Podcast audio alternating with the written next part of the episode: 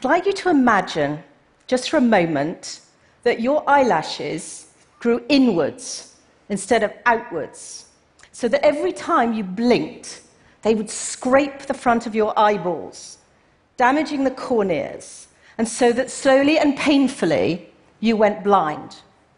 Well, that's what happens to a person who has trachoma. Now, this little boy here, Pomelo from Zambia, he has trachoma. And if we don't do anything, he's going to go blind. Trachoma is a curious disease. It's a bacterial infection that's passed from person to person and by flies. The repeated infection will scar your eyelids so that they contract and they turn inside out. Particularly affects women because they have the contact with children. So, what you'll often see in places like Ethiopia are girls who have tweezers like this around their necks, and they use them to pluck out their eyelashes. But of course, that only gives them temporary respite because they just grow back more vicious than before. There are around 2 million people in the world who are blind or visually impaired because of trachoma. And we believe there may be as many as 200 million people who are at risk. Now, it's a very old disease. What you can see here is a photo of the wall of a tomb in northern Sudan. A colleague and I were traveling in a very remote village, and we asked an old man to take us down into a little tomb. Now, on the wall, we saw two eyes. One is crying, and you can see there are tweezers next to it. And Simon said to me, My God, do you think that's trachoma? So we sent this picture to the British Museum and they confirmed that yes, this is trachoma. So thousands of years ago, the ancient Nubians were painting pictures of trachoma on the walls of their tomb. And the tragedy is that disease is still rampant in that area today. And the crazy thing is, we know how to stop it. And what's great is that the trachoma community have all come together to pool their efforts we don't compete, we collaborate. And I have to tell you, that's not always the case, in my experience, in the NGO world. We've created something called the International Coalition for Trachoma Control. And together, we've developed a strategy to fight it. This strategy is called the SAFE strategy, and it's been approved by the World Health Organization. The S stands for surgery. It's very straightforward procedure to turn the eyelids back the right way. We train nurses to do it, and they use local anesthetics. And as you can see, you can do it in somebody's front porch if need be. Then A stands for antibiotics. These are donated by Pfizer, who also pay for those drugs to be transported to the port in country. From there, they're taken to the villages where hundreds of thousands of community volunteers would distribute those drugs to the people. Now, we train those volunteers, and we also help the ministries with all that complex logistics. And every one of those volunteers has a pole like this. It's called a dose pole. This one's from Cameroon, and you can see it's marked different colors, and you can tell how many pills you should give somebody based on how tall they are. F stands for face washing. Now, we used to have trachoma in the UK and in the US. In fact, President Carter, he talks about how trachoma was a real problem in Georgia when he was a little boy.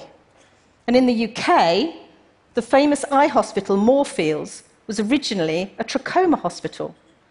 And what we do is teach kids like this how important it is to wash their faces. Then finally, E stands for environment, where we help the communities build latrines and we teach them to separate their animals from their living quarters in order to reduce the fly population. So we know how to tackle the disease, but we need to know where it is. And we do. Because a few years ago, Sightsavers led an incredible program called the Global Trachoma Mapping Project. It took us three years but we went through 29 countries and we taught local health workers to go district by district. And they examined the eyelids of over two and a half million people. And they used Android phones in order to download the data. And from that, we were able to build a map that showed us where the disease was. Now, this is a very high level map that shows you which countries had a problem with trachoma. And you may ask me, well, you know, does this strategy actually work? And yes, it does. This map shows you the progress that we've made to date. The green countries believe they've already eliminated trachoma, and they have either been through or in the process of having that validated by the WHO. Countries in yellow have the money they need, they have the resources to eliminate trachoma. And some of them are really nearly there. But the red countries, they don't have enough funding. They cannot eliminate trachoma unless they get more. And we're quite concerned that the progress to date may stall. So, when we were talking to the audacious ideas guys, we asked ourselves if we really, really pushed ourselves over the next four or five years and we had the money, what do we think we could achieve? Well, we believe that we can eliminate trachoma in 12 African countries and across the Americas and all across the Pacific.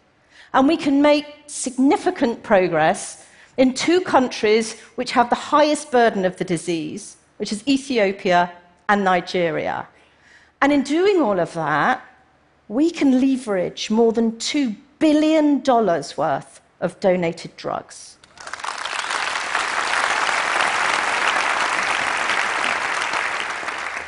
Now, this map here shows you the impact that we'll have. Look how many countries are going green.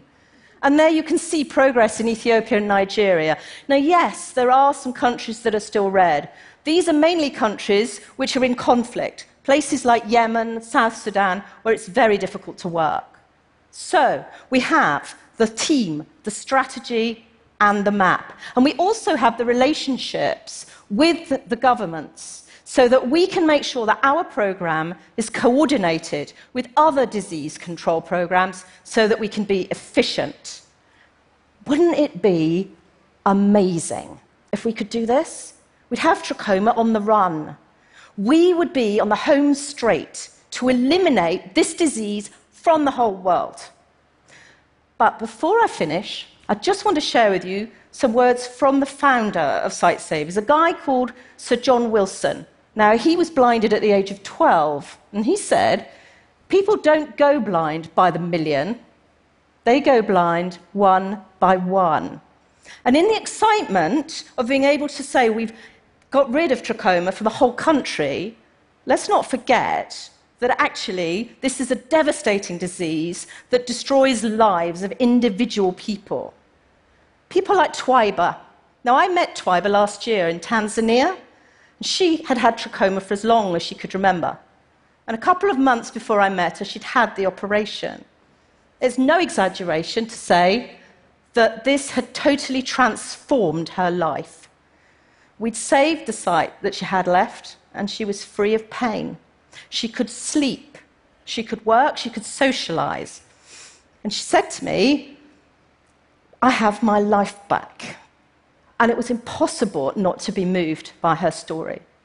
But there are so many Twibas. I want to find all the Twibas, and I don't want anyone to go blind in agony anymore.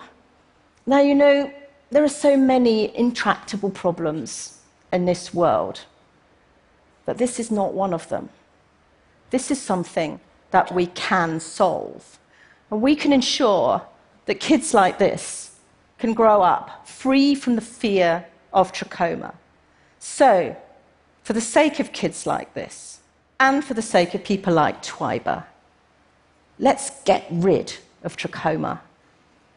Because, you know, can, do you think we can?